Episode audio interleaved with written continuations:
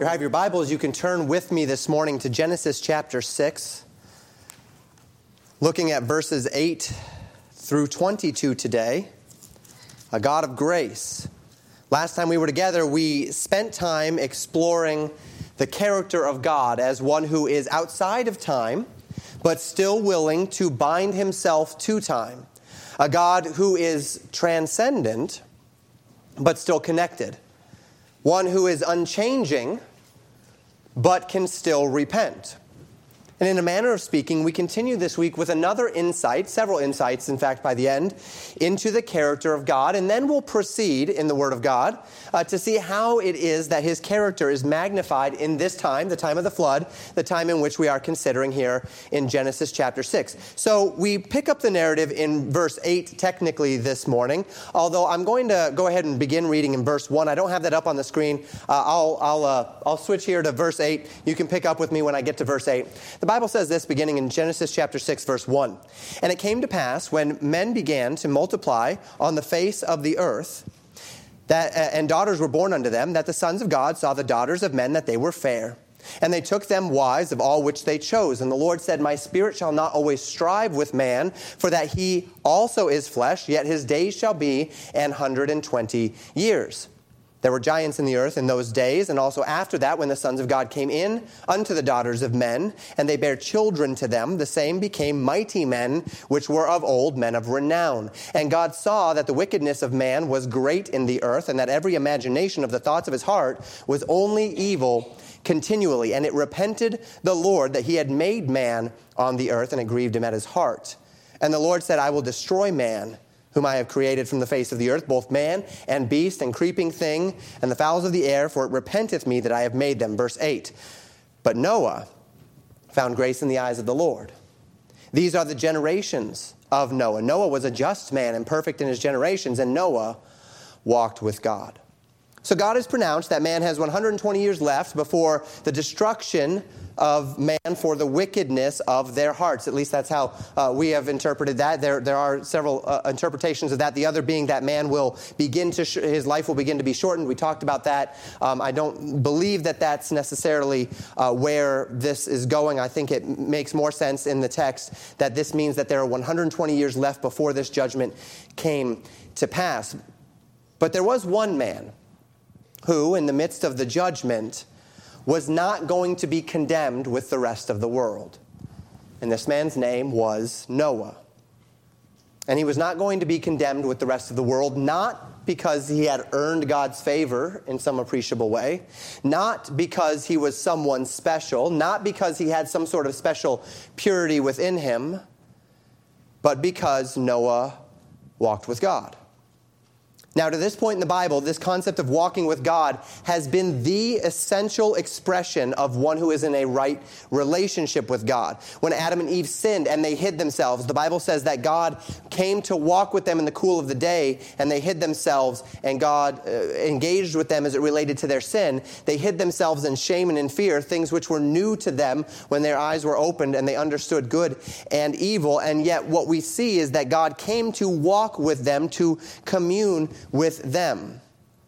It is said of Enoch twice that he was a man that walked with God, and this established his testimony that he pleased God. And then here we have Noah, a man who is described as just and perfect in his generation, a man who walked with God. And it is worth our time here in this moment to understand how these descriptions that Noah was just and perfect and walked with God are defined by the phrase that we read just before it in verse 8 that Noah found grace in the eyes of the Lord. And to help us with this, we go to Romans chapter 4. And in verses 1 through 5 of Romans 4, the Bible says this What shall we say then that Abraham our father, as pertaining to the flesh, hath found? For if Abraham were justified by works, he hath whereof to glory, but not before God. For what saith the Scripture? Abraham believed God, and it was counted unto him for righteousness. Now to him that worketh is the reward not reckoned of grace, but of debt. But to him that worketh not, but believeth on him that justifieth the ungodly, his faith is counted for righteousness. Now, here we do not see the example of Noah, but we see the example of Abraham, who would live a few generations after Noah. But in that, we learned last week that God is an unchanging God, that God's uh, plan has never changed, that God's character has never changed. Certainly, God has uh, um, uh, acted differently toward different men at different times according to his overarching purpose, as we talked about last week. We talked about a cruise liner, right, going from point A to point B, and things might change as it relates to what's happening on the boat, but that boat is going from point A to point B, and nothing is going to divert or sink that boat. So, as we understand this, then, we recognize that while God's methods over time certainly change, his character and his purposes remain unaltered and unerring. So, Paul speaks here of what the Bible says about the relationship of this man, Abraham, who we'll come to in time. We'll, Genesis uh, 12 is where we find Abraham, so we're not too far out from him. And what this man, Abraham, the relationship, uh, between him and righteousness. Abraham, the Bible says, was a righteous man, but he was not a righteous man, again, because he was a sinless man. You go through the accounts of Abraham's life and you find quite definitively Abraham was not a sinless man, but he was not a righteous man because he was a sinless man. He was not a righteous man because he was a unique or special man though God had chosen him unto a unique and special direction, that was not why he was called a righteous man. The Bible says he was a righteous man because he believed God. He believed the word of God as it was revealed unto him. And when at once Abraham chose to align himself with the revealed word of God, God counted that as righteousness to Abraham. Paul would go on to define this concept in the scriptures as justification. And notice what Romans 4 very purposefully says about Abraham's part in this justification. Paul says that if a man tries to earn his way into righteousness, if I could or if I try to earn my way into righteousness, and indeed I was successful at doing so, whatever reward I might gain by this, these earnings, that reward is owed to me. It is a reward that I have earned. Any reward God will give is a reward then of debt. God owes this to me because of what I have done. But that is entirely different from the concept of grace. Grace is, as we would define it, unmerited favor. By definition, I have not earned it. I am not worthy of it. Grace is when I am given a favor that I do not deserve that I have not earned. So Paul says that to him that worketh not, but believeth on him that justifieth the ungodly, his faith is counted as righteousness. God's method of grace has always rested not upon works, it can't, or it's not grace. A man is born into sin, he is wholly incapable of being righteous in himself, which is why we need grace, and God's plan has always rested on grace that the man who will place his full faith and trust in the Word of God, who will follow God's Word, God will declare that man righteous on account of that man's faith. And that man will then be, in the eyes of the Lord, perfect, not sinless. That's not what the word perfect means in our Bible. Perfect in our Bible does not mean sinless perfection, it means finished or complete having everything necessary to its nature or kind. And that's what this means. So when Noah was a man who was just and perfect in his generation, this was not saying Noah was some sort of special sinless man. This was saying this was a man who had found grace in the eyes of the Lord. We know that, verse 8 says that. He was a man who was then justified and thus brought into that place of right relationship with God, and so, biblically, perfect. And faith has always been that fundamental thing which pleases God. We were in Hebrews not all that long ago in Sunday nights. Hebrews 11, verse 6 says, But without faith, it is impossible to please Him. That's God. For he that cometh to God must believe that He is, and that He is a rewarder of them that diligently seek Him.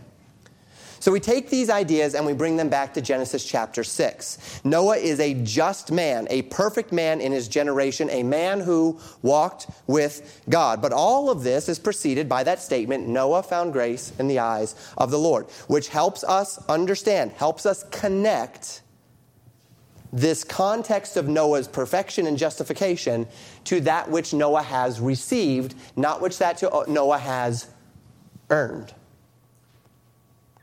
Noah was not a sinlessly perfect man. Noah was not a perfectly just man in the, in the case of, of human justice. Noah was a man who walked with God. He believed God's word. In the midst of a crooked and perverse generation, Noah chose to follow the Lord. And this was imputed unto him for righteousness. And his reward was a reward of grace. Noah was given something he did not earn, he could not deserve, because he had faith. And this is the first time, in fact, the word grace is found in our Bibles. And thus we are able to, through this first instance of the word grace, begin to formulate our thoughts as it relates to what God is attempting to do here, what God is attempting to show here. The first time we see grace, we see a man who is walking with God being given something that he has not earned or deserved. And that something will, of course, be magnified in this picture of the ark of salvation, that thing which he is able to enter into when, in fact, the rest of the world is condemned unto judgment. So we read as we continue in verses 10 through 13 of Genesis 6. And Noah begat three sons Shem, Ham, and Japheth. And the earth also was filled with corruption before God, and the earth was filled with violence. And God looked upon the earth, and behold, it was corrupt, for all flesh had corrupted his way upon the earth. And God said unto Noah, The end of all flesh is come before me, for the earth is filled with violence through them. And behold, I will destroy them with the earth. We find the reiteration of information which we have already been given. Noah has three sons. Their names are Shem, Ham, and Japheth. The earth is corrupt before God and filled with violence. Now, remember the context of this corruption. Verse 12 says, All flesh had corrupted his way upon the earth. This did not say all flesh was corrupt. This, the problem is not a corrupt flesh, as we talked about as we were dealing with early in Genesis 6. The problem is that they had corrupted their way. They had corrupted their path. They had corrupted their manner of living. Their hearts were corrupted. Their direction was corrupted. They were walking in rebellion to the Lord. As verse 5 described it, every imagination of the thoughts of man's heart was only evil continually. And because mankind had followed the impulses of his own sinful heart into absolute corruption, evil, and violence, God declared that he was going to destroy the earth and all the men upon it. However, we find that Noah, or excuse me, that God is telling Noah this thing. And that specifically because, as we know already, Noah will not be among the judged. Because Noah has found grace in the eyes of the Lord. But how is it then that God will deliver Noah from such a complete destruction? Verses 14 through 16. God says, Make thee an ark of gopher wood. Rooms shalt thou make in the ark, and shalt pitch it within and without with pitch. And this is the fashion which thou shalt make of it. The length of the ark shall be 300 cubits, the breadth of it 50 cubits, and the height of it 30 cubits. A window shalt thou make in the ark, and in a cubit shalt thou finish it above. And the door of the ark shalt thou set in the side thereof, with lower, second, and third stories shalt thou make it. So God commands Noah to make what is called here an ark.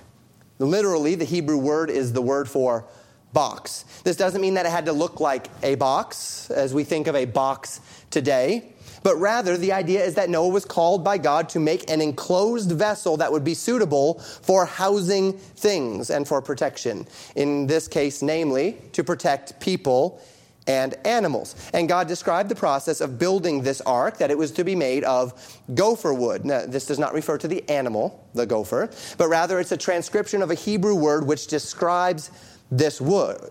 And this is the only place in the Bible where this wood is mentioned. To that end, uh, as of now, we don't really know what species of wood this is. We have no context to know it. There are theories out there, and um, I would encourage you to, uh, if you're curious, to go uh, chase down people much smarter than me uh, to figure out uh, perhaps some, some of those answers. But it was also pitched inside and outside with pitch. This word pitch is simply a word which means a covering. We take it to mean some sort of substance which was intended to seal around the wood joints. And it was to be made 300 cubits long, 50 cubits wide, and 30 cubits tall. Uh, there's a lot of debate in biblical circles, archaeology, and the like, as it relates to what a cubit would actually be. Some people would say 12 inches, some people would say 18 inches. The actual length of the cubit would change depending on culture and time. Um, however, generally speaking, it would be something akin to about 510 feet long, 85 feet wide, and 51 feet high. And as I said, there's a tremendous amount of information online if you would like to dig into the ark a little more. That doesn't mean you should just go online, go into Google, say ark, and then take whatever pops up first. That's never a good way, right, to interact with anything online. But I would encourage you, um, there are good ministries. As far as the ark, Answers in Genesis is probably the one that spent the most time thinking through the actual ark. They've built uh, an ark, a life size ark, all of those things. So they, they, uh, they, the ark is pretty important to Answers in Genesis, and they've got some really good information as it relates to the ark. And I'd encourage you, if you're curious, um, you can look that stuff up online. They have plenty of videos about it. You can go see it for yourself. And um, I would, I would uh, encourage you to do so if you'd like to. We will also talk a little bit more about the nature of the ark, particularly the amount of room in the ark when we get to Genesis 7. So that's coming up here over the next couple weeks. Uh, we'll contemplate the nature of what was in the ark, how many animals were in the ark, how much room was in the ark, is it reasonable, is it, is it um, uh, rational, all of those sorts of things. So we'll get to that um, in due time. We do find as well, as we think through these dimensions of the ark, as it relates to the nature of a boat, as it relates to the nature of it being seaworthy, of it being strong, um, that these dimensions are, for lack of better term, perfect for a ship. In fact, Noah's Ark was the focus of a major scientific study in 1993 in South Korea in a world class ship research center. They compared 12 holes of different proportions to discover which design was most practical. And they found that the Ark's proportions and dimensions were the sweet spot between comfort, stability, and strength stating rather that the ark's careful balance is easily lost if the proportions are modified, rendering the vessel either unstable, prone to fracture, or dangerously uncomfortable. The study also confirmed that the ark could handle waves as high as 100 feet if it were well constructed based upon the dimensions given, which means this was a very well designed and sturdy boat, at least as it relates to the dimensions. We don't know how Noah built it. We don't know all of the nature of those sorts of things, except that we know he made it through the 40 days and 40 nights, and then he made it through the rest of the days where he was still floating in the thing. So it probably, he probably did an okay job, right? So, Though we believe Genesis to have been written by Moses, and we believe that, they, that this was written among a people who were not seafaring, the Hebrews have never been a seafaring people, yet we recognize that God gave Noah and inspired in the writing of Moses those perfect dimensions for a seafaring vessel in order for to lift the kind of load that they were being asked to lift for the necessary number of days that they were being asked to sustain. And again, we'll talk a little bit more about the ark in Genesis chapter 7. So the scriptures continue in verses 17 through 22, and the Bible says this. And behold, I, even I, that's God speaking, do bring a flood of waters upon the earth to destroy all flesh, wherein is the breath of life from under heaven. And everything that is in the earth shall die. But with thee will I establish my covenant and thou shalt come into the ark, thou and thy sons and thy wife and thy sons' wives with thee. And of every living thing of all flesh, two of every sort, shalt thou bring into the ark, and keep them alive with thee, and they shall be male and female. Of fowls after their kind, and of cattle after their kind, of every creeping thing of the earth after his kind, two of every sort shall come in unto thee to keep them alive. And take thou unto thee of all food that is eaten, and thou shalt gather it to thee, and it shall be food for food for thee and for them. Thus did Noah, according to all that God commanded him, so did he. So we finish the chapter, and we find that God promised to destroy all flesh, not just of mankind, but also of animal kind that is upon the earth. Now remember that God had given humanity dominion over the rest of the earth. And when God gives a person authority, that authority, excuse me, comes with both responsibility and accountability. Fathers, you're given authority in your home. That authority comes with responsibility and accountability. I have been given authority in this church. That authority comes with responsibility and accountability Our civil leaders are given authority that comes with divine accountability and responsibility. Authority always comes with that, and humanity was given authority over this earth, and with that came and comes responsibility and accountability. And when man, who was given God given authority, do, did wrong, and when he does wrong, it is not just that man that suffers under that evil. In fact, as we look at the world that is around us, as we, have, as we can understand from history, and certainly the example of the Word of God, history bears record that it is not even often that authority that primarily suffers under his own evil choices.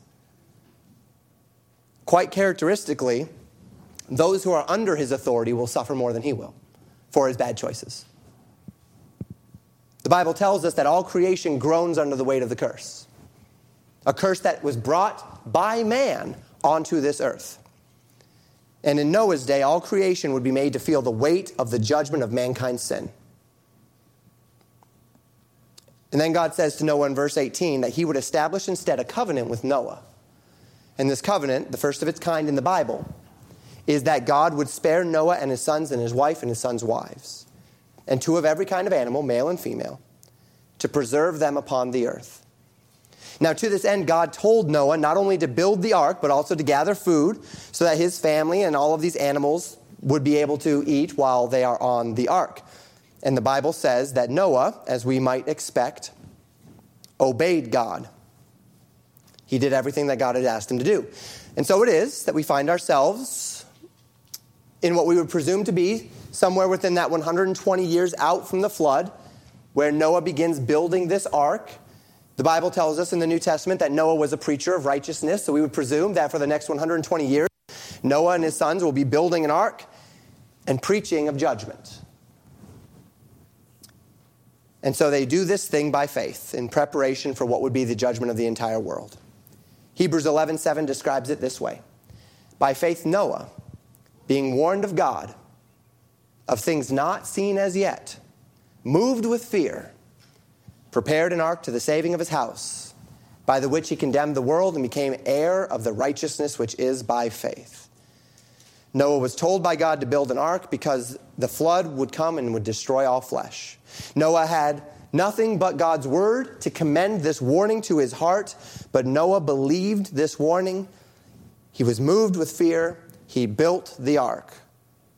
And not only did the ark save his life, and indeed in that sense humanity, but his faith was counted unto him for righteousness, as has always been the case in every generation of mankind from the beginning. Faith pleases God, and those who come to God must do so by faith in the revealed Word of God. And with that, let's think through a couple of applications, three to be precise this morning. First, Grace has always been man's only hope for salvation. We'll talk more about the ark as a picture of salvation in a couple of weeks as we kind of put all of this together. It's one of the seminal points in human history. It's worth us taking time to really think about. But in a more general sense, we find the first establishment of a principle which will become foundational to the gospel of Jesus Christ as we understand it throughout the whole of the Word of God. All men are sinners. All men have fallen short of God's righteousness and God's glory. No man is able in himself to be worthy of God's righteousness or to earn himself favor with God. God is perfect. We are not. God is holy. We are not. The first time we fell short of holiness, we were separated from God. That's that picture of death that we saw established in Adam and Eve. The moment they ate of that fruit, they died. Did they keel over? No. Did their spirits leave their bodies? No. But their spirit was separated from the Spirit of God, death. That's death, that's separation. They died. All men are born into that state of death. We are separated from God by virtue of our sin. Even for we who are in the faith, the rewards of heaven are not the rewards of our efforts, but as we considered when we were in Hebrews, they are the rewards of faith given by grace. Any man who finds favor with God will not find that favor because he has disciplined himself into a certain manner of living, will not find that favor because he has elevated himself above others in the world morally or capa- with his capabilities. Any man who finds favor with God on the authority of God's word from beginning to end finds favor with God from Adam to the last man on earth because he exercised faith in the revealed word of God. And God therefore graciously chooses to place his favor upon that man because of faith. This has always been his design, it has never changed. Ephesians 2 8 and 9 has been, has been applicable forever. For by grace are ye saved through faith, and that not of yourselves. It is the gift of God, not of works, lest any man should boast. Adam had nothing to boast. Adam was a sinner who found grace in the eyes of the Lord. Adam hid from the Lord in his day of fear and of shame, and the Lord confronted them, and he killed an animal, and he made them clothes from the skin of that animal, and it initiated a relationship of grace. Noah had nothing to boast. He was a sinner who found grace in the eyes of the Lord when he decided that he was going to heed the word of God and walk with God. And as we walk through the Bible, the same can be said of Abraham and of, of Israel and of Joseph and of David and of Daniel and of Peter and of Paul. And we follow that scarlet cord of those throughout history in the church who have chosen to walk by faith and not by sight to today where we, by God's grace, for we who have accepted Jesus as Savior, continue in that lineage of those who, through no merit of our own, stand redeemed and justified, but only through the merit of what Jesus Christ did on the cross, only through the merit of this singular principle the just shall live by faith. Every man who has ever seen the salvation of the Lord, every man who ever will see the salvation of the Lord, every reward which will rest upon that pile of gold, silver, and precious stones that 1 Corinthians tells us about will be God's divine response of grace in response to faith in the heart of a man. To that end, if you have never received that grace through faith, if you are one sitting here today and you have never come to that place where recognizing that you are a sinner and that your sin has separated you from God and that you cannot make yourself right with God, that there's nothing that you can do, there's no amount of money, there's no amount of going to church, there's no amount of effort, there's no amount of morality, uh, there, there's no church. None of these things can get you to God, but only Jesus alone. That when God sent his only begotten Son, and then Jesus lived a perfect life, but then he died a sinner's death. And as he was on that cross, the Bible says God the Father made him, Jesus, to be sin for us, who knew no sin, that we might be made the righteousness of God in him. And if you recognize today that you cannot be righteous in yourself, but maybe you've been trying, and you've been trying really hard, and you've been working really hard for that, and it's not working out, and I'm, i can tell you it's not working out because it's never worked out and if you find yourself in that place today where you say, Yes, that's where I am, but I need something different, would you today make that choice? For God so loved the world, John 3:16 says, that he gave his only begotten son that whosoever believeth in him should not perish but have everlasting life. Romans 10 says, For whosoever shall call upon the name of the Lord shall be saved. Would you call upon the name of the Lord today? Would you make that decision today? You can make it right there. You don't have to wait for me. You say, Well, Pastor, I don't really understand. Well, then come to me after the service and we'll talk about it. But you don't have to wait for me or for anyone else. You can do it there, right now, in your seat. Call upon the name of the Lord. Acknowledge you're a sinner. You cannot save yourself. Jesus did the work for you. You need him. And the Bible says, All who come to me, Jesus says, I will in no wise cast out. So we find this principle. Grace has always been man's only hope for salvation. Second principle God never judges the righteous with the wicked. We see here another instruction, no, introduction, excuse me, to a principle which will span the whole of the Word of God. This principle is that God never judges the righteous with the wicked. We will see this principle clarified just before the account of Sodom and Gomorrah in Genesis 18. Again, we're in Genesis 6, so we've got a little while to get to Genesis 18. But in Genesis 18, there's an interaction between Abraham and the angel of the Lord as it relates to this very idea. And we read in verse 25, Abraham speaking to the Lord, he says, That be far from thee to do after this manner, to slay the righteous with the wicked, and that the righteous should be as the wicked, that be far from thee. Shall not the judge of all the earth do right? And the Lord actually assents unto this argument. And it creates a, a much broader establishment of a principle that, again, we'll continue to see throughout the Word of God. The judge of the earth always does right. God is not a man where he might mess up from time to time. He might not have all of the answers. He might not have all of the insights. And, you know, he's going to maybe be batting 900, but certainly not batting 1,000. Nope, nope, God bats 1,000. The judge of the, all the earth will always do right. Now, at first we say, well, yes, but didn't we just establish that there is none righteous? And indeed we did, right? Okay, so if there is none righteous, then why should we worry about God slaying the righteous with the wicked? There is none that are righteous. But now we step into the divine economy of righteousness. We've already talked about that, right? Yes, there is none righteous in yourself. There is none who are self righteous. I mean, there's a lot of people who are self righteous, but none who are righteous because of their self righteousness. But what have we seen? Abraham believed God, and it was counted unto him for righteousness. And those who have been declared righteous by the grace of God are, within God's design, not those who will be judged for unrighteousness, who will be brought into the judgment of the unrighteous for their unrighteousness. The man by grace, who has accepted that grace is righteous in the eyes of God. If you have accepted Jesus Christ as your Savior by grace through faith, you have been justified. You have been declared righteous. You are in the eyes of God righteous, but I'm still a sinner. Yes, you're still a sinner and you are righteous in God's eyes, but I'm still flawed. Yes, you are still flawed and you are righteous in God's eyes. Colossians chapter 1, verses 21 through 23. Paul writing to the church in Colossae, he says, And you that were sometimes alienated and enemies in your mind by wicked works, Yet now hath he reconciled in the body of his flesh, that's Jesus Christ's death on the cross, through death to present you holy and unblameable and unreprovable in his sight.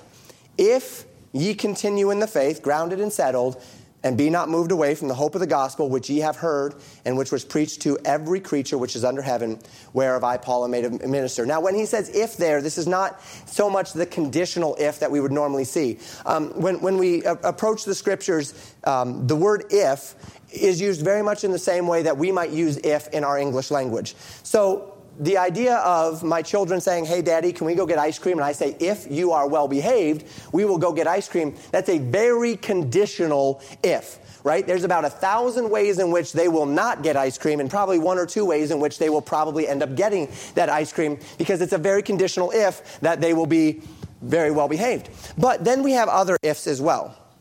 I might say on a rainy day, it's raining out there. It's not raining, but if it were raining, it's raining out there, and I might say, well, if it's raining, I guess I'm staying inside today. Well, that's still an if statement, but it's not a very conditional if because I can open the window and see it's raining outside. So I am saying, on the present condition that indeed it is raining outside, I am thus staying inside. And that's perfectly acceptable within the, the, the, the, broad, the, the breadth of our English vernacular to use the word that way. It was the same in the Greek. Except in the Greek, it's more precise. It's actually a different word. So you can see when they're using that if statement as more conditional or less conditional. This is that if you will, less conditional if statement. Some people will say it's more like a since than an if. Probably a little slightly more conditional than a since, but since gives a much better flavor of the word than if. So let me read it to you with a since. And you, that were sometimes alienated and enemies in your mind by wicked works, yet now hath he reconciled in the body of his flesh through death to present you holy and unblameable and unreprovable in his sight since ye continue in the faith grounded and settled. This is not warning you that you might lose your salvation if you don't live up to God's expectations. This is saying because you have stepped into a relationship of faith and you are walking in that faith, this is what you have to expect and to enjoy, and that is that God sees you as holy and unblameable and unreprovable in his sight. Yes, none of us deserve such descriptions because every one of us is sinful. As the song says, should he devote that sacred head to such a worm as I? It's a pretty good statement. It's a pretty accurate statement as it relates to me. But in God's eyes, I'm not that worm. Compared to God, I am that worm, but in God's eyes, I'm not that worm. Compared to God, I'm a sinful wretch, but in God's eyes, I'm not a sinful wretch. Because when God sees me, he sees the blood of his son, Jesus Christ. He sees righteousness. Not because of my own righteousness, but because I am clothed in the righteousness of Jesus Christ at the moment of belief. I am declared righteous in him. And the track record of the character of our unchanging God is, the, is that when he brings judgment upon the wicked for their wickedness, the righteous are not caught up in that judgment. But God will make provision for the deliverance of the righteous. Now, what doesn't this mean? This doesn't mean that the righteous do not get caught up in man's wickedness. We get caught up in man's wicked choices all the time, don't we? When nations war, the righteous will die just as the unrighteous will because it is not a divine judgment. This is rather a natural consequence of man's wickedness that nations war.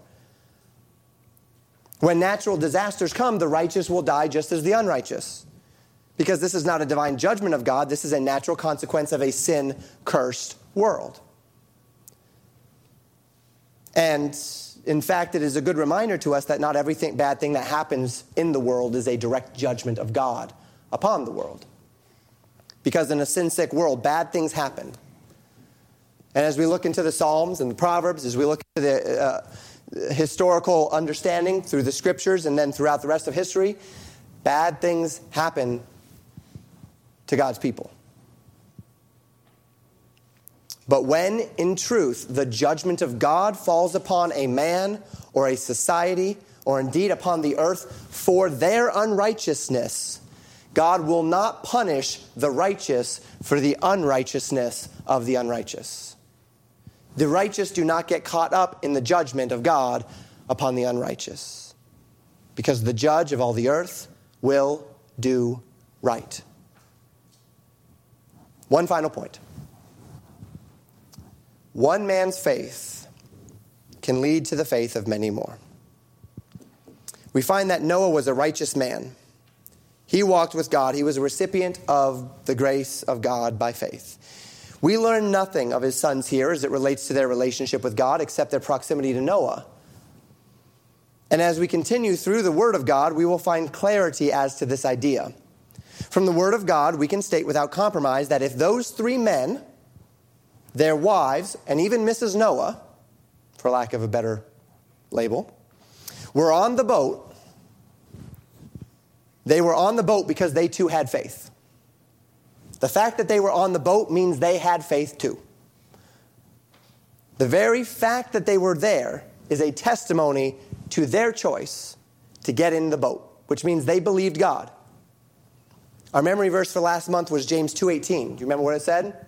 I won't ask you to say it with me. Yea, a man may say, Thou hast faith and I have works. Show me thy faith without thy works I will show thee my faith by my works. James says that faith without works is dead and invalid faith. And we have talked about what this does mean and what this does not mean. This does not mean that my works establish or that my works bring about my faith, that my works save me. Not even that my works establish my justification. A man is justified by faith, but faith is justified by works. May I say that again? A man is justified by faith, but faith is justified by works. And this is what James is saying. What James means is this when a person has faith, that faith will inevitably produce the work that is consistent with that faith. So that if a person's life does not produce the work that is consistent with their faith, their claim of faith, it indicates that that faith which they claim to have is false. It is dead. It is not true faith. Noah was told by God that it was going to rain and that the earth would be flooded, and so he needed to make a boat. How do I know that Noah had faith? Because he made the boat. If he has been spending 120 years saying, the flood is coming and only people in the boat are saved, and everyone says, What boat? He says, Well, I'm not making the boat, but the flood's coming. You don't actually believe the flood is coming if you're not making the boat. You can say you believe it all you want, but if you're not making the boat, you don't believe the flood is coming. If a person's life does not produce the work that is consistent with that faith, it indicates that that faith that they claim to have, they don't have. They might have lots of knowledge, but it hasn't translated to faith. How do I know that Noah believed what God said? He made the boat. Now, after the flood, Noah will go on to make some mistakes. He's going to get himself drunk. He's going to be lying on the ground naked in his shame.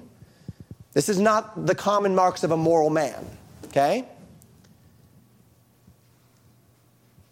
It's a shameful work of Noah, lying in nakedness, drunkenness, but this has nothing to do with whether or not he had the faith to get in the boat. We know he had the faith to get in the boat because he got in the boat. His faith was proven the moment he got in the boat. The fact that he was still a man that had other struggles in faith, other struggles with uh, various aspects of morality, means that, and we know he had those struggles because of what his life produced. But it doesn't compromise the fact that he built the boat when God said to build the boat, and he got in the boat when God said, get in the boat. Only Noah's actions to build or not to build the boat reflect upon Noah's faith in God's word regarding the flood. Regarding other things, we could look to other various elements of fruit. And it's the same way with you and I. Not just regarding salvation, but regarding everything in the Christian life. Salvation is by grace through faith in the gospel of Jesus Christ. Follow me here. Anyone who exercises this faith in the gospel of Jesus Christ will inevitably produce the work that is consistent with the faith that they claim. So then you have to ask, what is the work that is consistent with the faith in the finished work of Jesus Christ? Is it that you're never going to lie again? Nope, that's not the work that's consistent. Is it that you're going to reform every aspect of your life? Nope, that's not the work that's consistent with my claim of faith there. What is the work that is consistent with my claim of faith? Anyone who does not produce this work has no actual faith in Jesus Christ's finished work on the cross. What is that work? Well, the man who has placed his, his faith in the finished work of Jesus Christ will inevitably produce the work that he will stop trying to earn his way to God. That is the work that is inevitably and invariably produced in the life of one who genuinely has placed his faith in Jesus Christ. A man cannot say, I believe Jesus died on the cross for my sins, he was buried, he rose again, he did that sufficient to save me from my sins, and then go over here and start working his way to salvation and start trying to earn his way to God. That is an inconsistency. That faith I know is dead because it has not inevitably produced the work that that faith, that, that faith will produce. It isn't the work itself that leads me to justification. The work is simply the evidence that proves that I have, in fact, exercised my faith in God required to save a man from his sins. Furthermore, as I said, I cannot look to other works founded upon other promises as the evidence of faith in the gospel of Jesus Christ. I cannot say that a person is not saved because he's lying or because he's coveting. These are things which I would expect naturally to happen in the life of one who is following Christ. They're going to stop lying, they're going to stop coveting as he walks that path of faith in God's word. But these works are not the works that are the natural and consistent outcome of belief in the gospel. These are the works that are the natural and consistent outcome of belief in the Word of God's teachings as it relates to integrity, truth, contentment, right? So that when I, I read in the scriptures, be content with such things as you have, whether or not I believe that promise will be evidenced in whether or not uh, contentment is produced in my life. If I'm not a content man, I might know Paul's teaching and be content with such things as you have, but I don't have faith in it. How do I know I don't have faith in it? Because I'm not content. Faith invariably produces a work, the work that is consistent with the faith that I claim to have. I cannot look at a person who's dealing with a sin in their lives and say, well, they must not be a believer because of that sin. Maybe they are, maybe they aren't. But that sin is not necessarily going to uh, um, tell me whether they're a believer or an unbeliever because the work that is produced in one who has accepted the gospel is that they have ceased from their dead works and they're putting their faith in God. Right? So that's what we find in James. Excuse me. This is not at all a contradiction to the idea of salvation by grace through faith. Men and women are justified before God by faith unto salvation and unto sanctification. But that faith in my life is justified by works, so that the way that I know that I have faith in a certain teaching of Jesus or a certain promise of God is when my life produces the work that is consistent with the faith that I claim to have. And contrariwise, if I say that I have faith in God's word, but the works of my life do not reflect the teaching of God's word, then how can I say that I have faith? Much to the contrary, that faith in me is dead. I have knowledge, but it has not given way to faith. So then, coming back to Noah and his family. There's no question that they had faith. How do we know that? Because Noah and Mrs. Noah and his sons and his sons' wives got in the boat. There's no question that they had faith. These other men and women did not get a spot on the boat because of their proximity to a man of faith. They got in the boat because they were also men and women of faith. But it was Noah who God spoke to, wasn't it? It was Noah who God commissioned to build the boat. It was Noah who was the man that the Bible says walked with God. It was Noah with whom God made that covenant. And in this, we are reminded that our lives, Christian, our testimonies do not just affect us. Christian, your life of faith may touch people in ways you may never know or understand. Your decision to stand for what is right when all men are doing wrong. Your decision to express truth when everyone else is expressing error. Your decision to love the Lord even when the people around you are pressuring you to do otherwise, even people you might care about. That may mean the difference, not just in blessing for you and all of the rewards that come from your obedience, but that may mean the difference between someone else who's watching you finally making that choice to exercise their own faith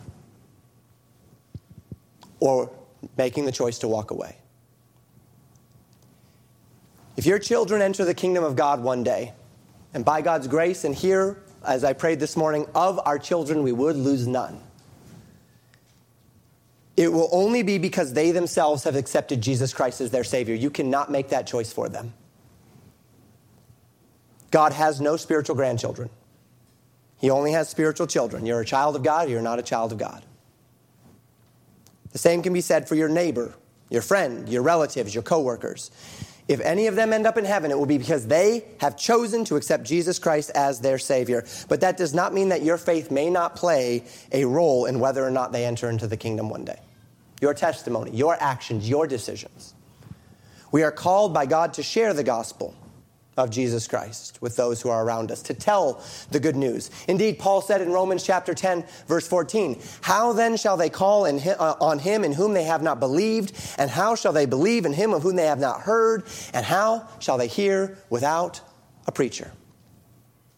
The idea of a preacher here is not a pastor, by the way. I'm not your hired gun to do your work for you. It's the idea of a teller of the good news. You can be that just as I can. One who is willing to tell. So then Paul concludes in verse 17 faith cometh by hearing, and hearing by the word of God. There's no question that if a person hasn't heard the gospel and doesn't know the gospel, they have no hope of accepting the gospel. But that being said, what if you, having stepped into the boat of the Lord's salvation from the judgment of sin upon this world, might be able to inspire a few others to do the same. through your words, through your testimony. Yes, they will only get in the boat if they believe the promises of God. But what if your faith might inspire them to do the same? I don't know why Shem, Ham, and Japheth got in the boat. I don't know what their relationship was. The Bible doesn't really tell us much. But we do know this God called a man Noah. And when Noah got in that boat, his wife, his children, and their wives did too. One man's faith can lead to the faith of others. When it was time to get in the boat, all eight of them chose to get in that boat. And may it be with us as well. That your faith in the true and living God would not just be for you, but would indeed be open, honest, and transparent enough that it might inspire faith in others as well. May it be that our parents would inspire faith in their children. May it be that our, our siblings would inspire faith in one another. May it be that our church community would inspire in one another faith. That our passion and our love for God and the manifest works of righteousness in our lives would compel others to believe the promises of God and to make their own faith decisions, to cast off their own wicked works and to follow Christ to the glory of God and to the wellness of our souls. Thank you for listening to Pastor Jamin Wickler from Legacy Baptist Church in Buffalo, Minnesota. More information about Legacy Baptist Church and a library of sermons are available at www.legacybaptistchurch.net.